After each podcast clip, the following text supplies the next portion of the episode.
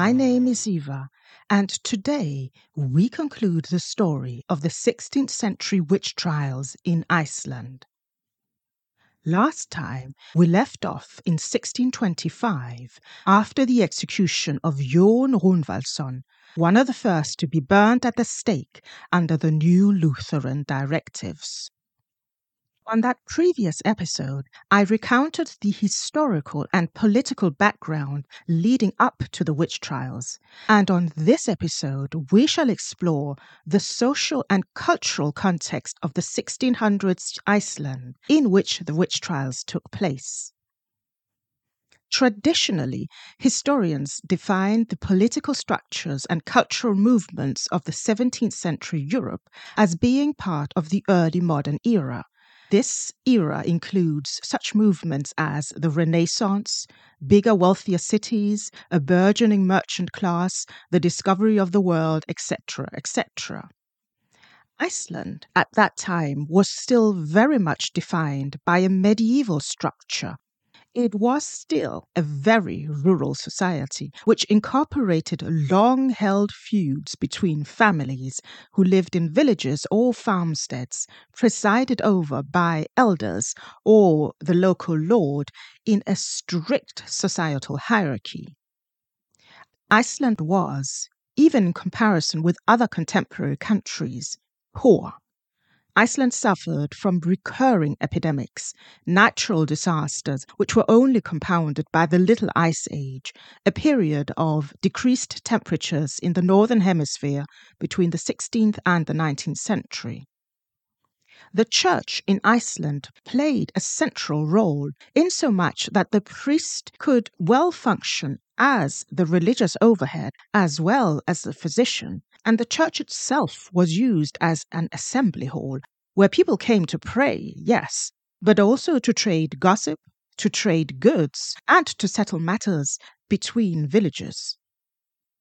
In this world, Icelanders lived a life in which they were continually contending with a whole string of calamities, from famine to volcanic eruptions.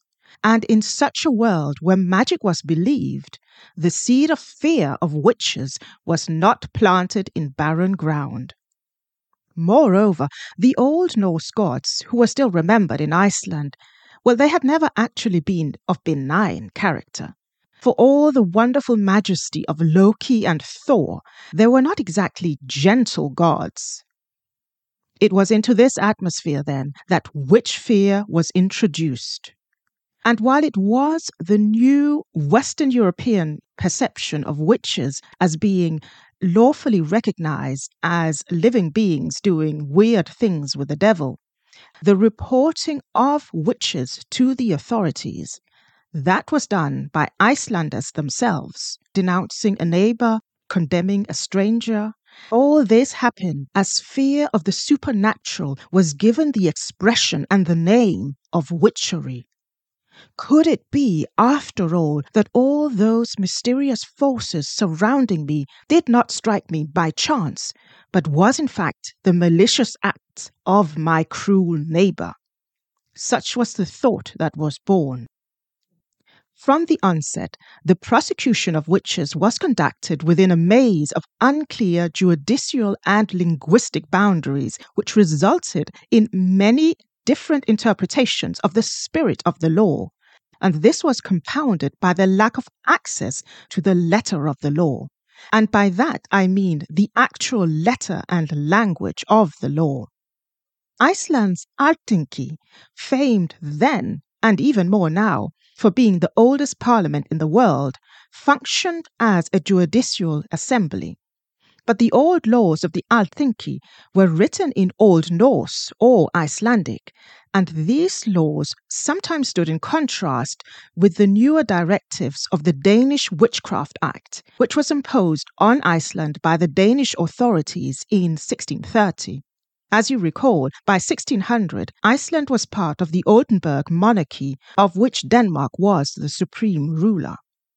These newer laws were written in Latin, a language which the Danish educated clergy and Danish educated bailiffs mastered, but which local village elders or poorly educated clergy did not.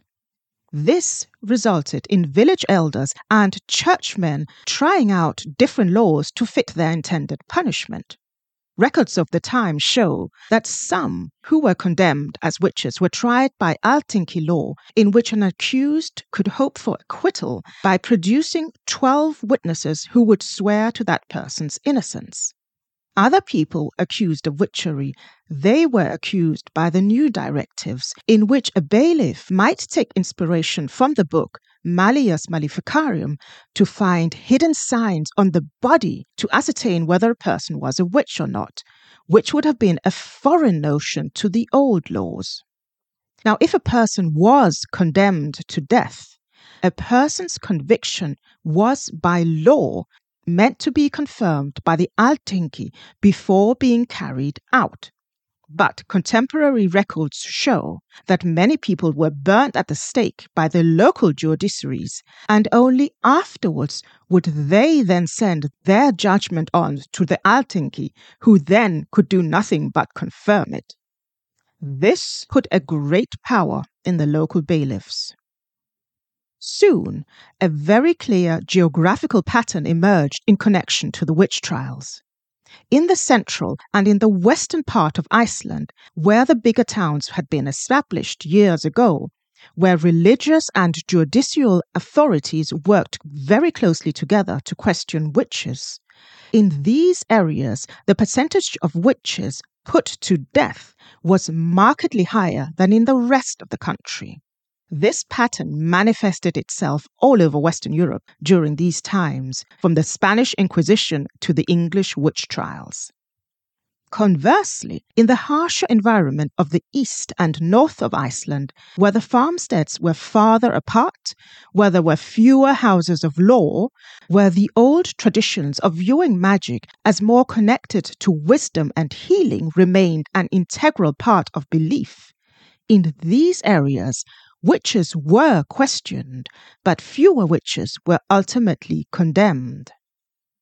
One tragic case which highlighted the difference between East and West occurred in 1678.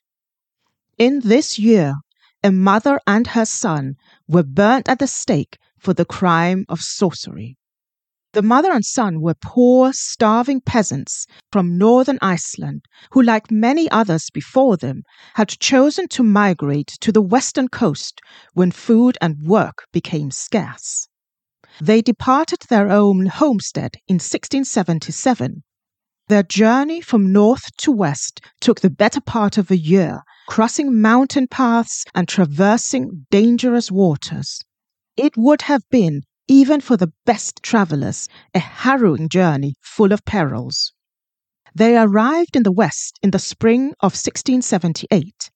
The son, who had grown up on an isolated farm, had no knowledge of the new winds of witch fear that had swept over Iceland, and he did not realize the cause of his new neighbors' suspicions. When they questioned him on how on earth they had survived the journey across the Nordland mountains. The son, who in some accounts is reported as having been simple minded, boasted that his mother had saved them by Galdur. Galdur is an Icelandic term for magic. Now, by this time, Galdur had come to be associated with devil's magic or possibly bad magic. However, the older meaning of Galdur was actually wise spell or wise learning, and it was connected to wisdom. It is possible that it was in this meaning the son used the term Galdur. But unfortunately, he used this particular term in an area which had grown to distrust strangers and distrust magic.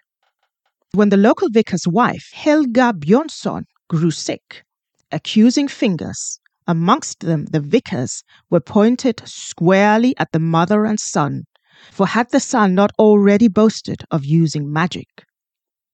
By April of 1678, the mother and son were formally charged with sorcery, and by August of that year, mother and son were burnt at the stake. Contemporary records show that all in all, six people were burnt at the stake in this particular village in the course of several years, all accused of having caused the sickness and relapse of sickness of Helga Bjornsson. She evidently did not get better from people dying. This case was unique in that the mother is the only recorded instance of a woman in Iceland being burned as a witch out of all the 120 people who were condemned to the stake from 1625 to 1683. All over the rest of Europe, the pattern was elder women living in isolation were the predominant targets of the witch hunts. So, why such a difference in Iceland? Well, historians point to two possible answers or assumptions. As mentioned, the old view of magic was connected to learning, wisdom, and healing. Wisdom coming from the sagas and learning coming from the old texts, which required literacy. In Catholic medieval Iceland, there had only been two schools of higher learning and these two, as well as the convent schools, only admitted men, meaning that these founts of knowledge were overwhelmingly preserved within a male sphere.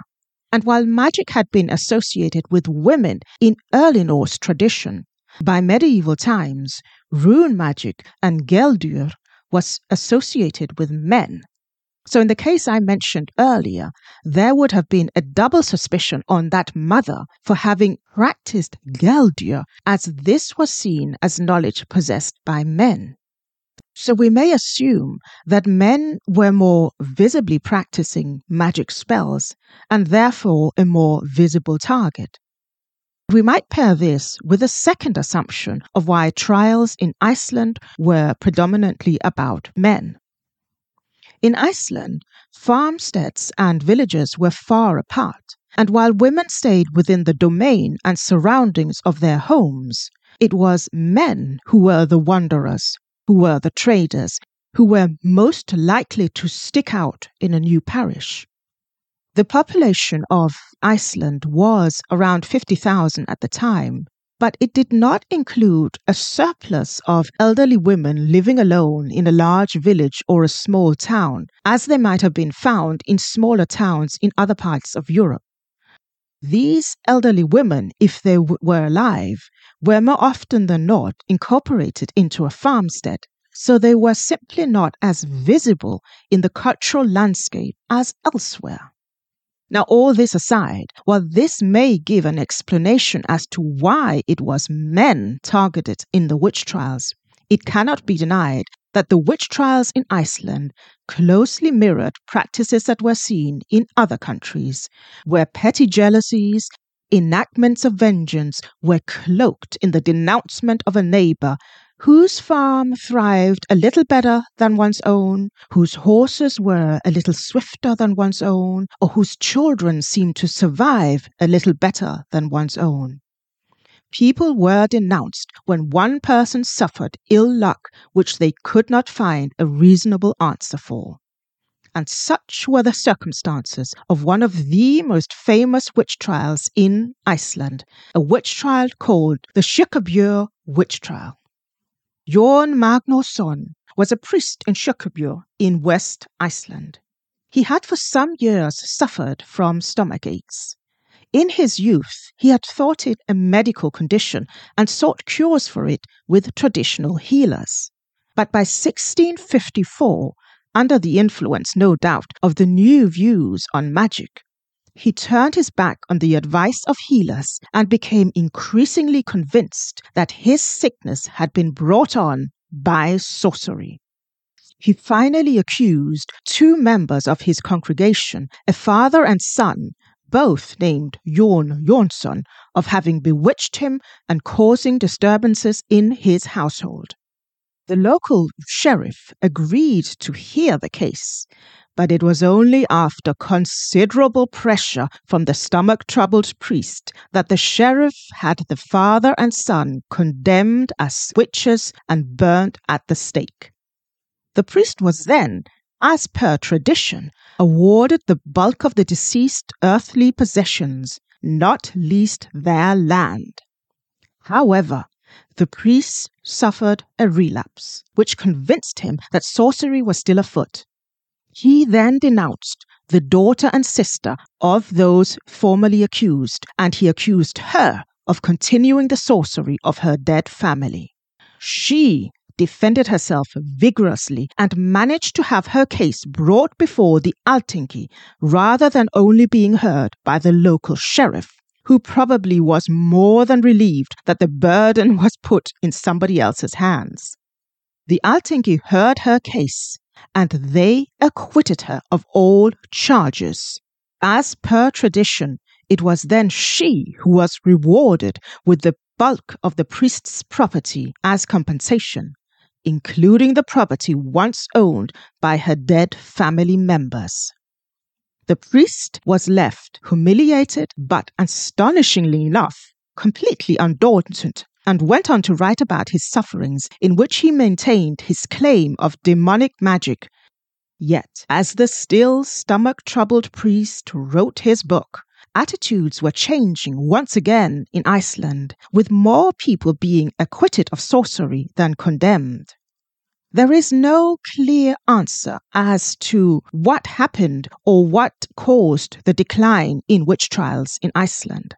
Decline followed the pattern elsewhere in Europe, in which magistrates, sheriffs, and others increasingly demanded more evidence and less conjecture before condemning to death.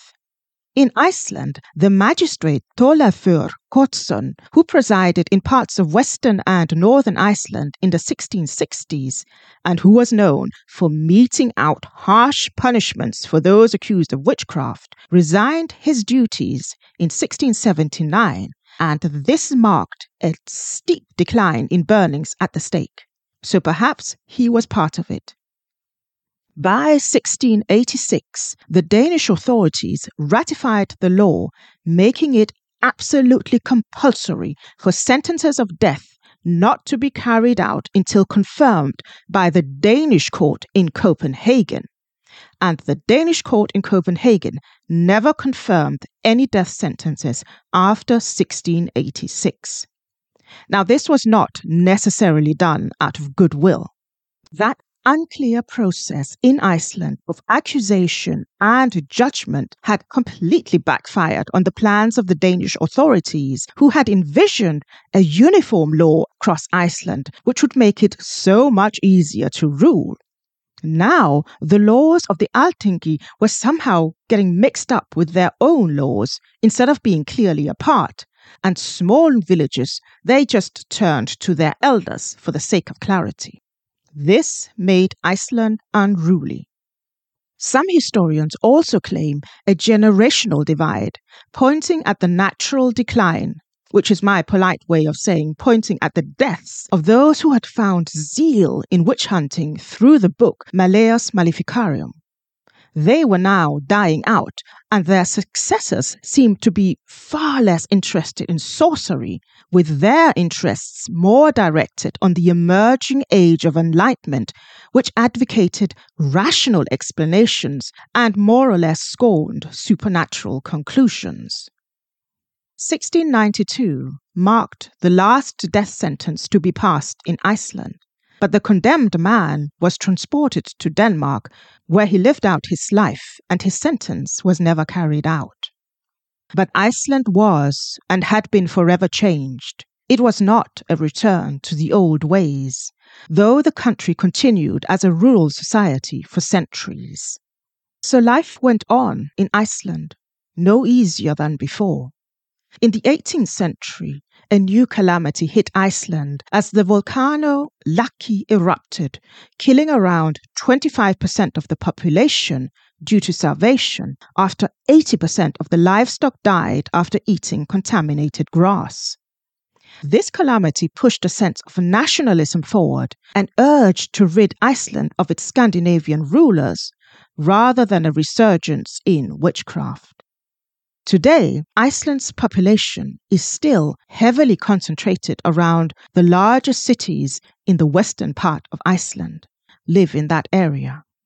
Nowadays, it is not just the western part of Iceland, but the whole of Iceland that has become an attraction for adventure loving tourists. If you ever have the means and opportunity to go to Iceland, I would absolutely highly recommend it. And no, I am not endorsed by the Icelandic Tourist Board, nor am I, in fact, from Iceland. But I have been there, and that natural beauty of this country is astonishing. All those wonderful, beautiful images you have seen of it simply do not do it justice, not to its fullest. There is, if you should ever go on an adventure in Iceland, an overwhelming emotion of nature being the premier force in a country with its own rich history. I hope you liked this episode. If yes, please consider leaving a like wherever you get your podcasts, as it really does help with the algorithms and getting the podcast seen. Until next time, I have been Eva, and thanks so much for listening.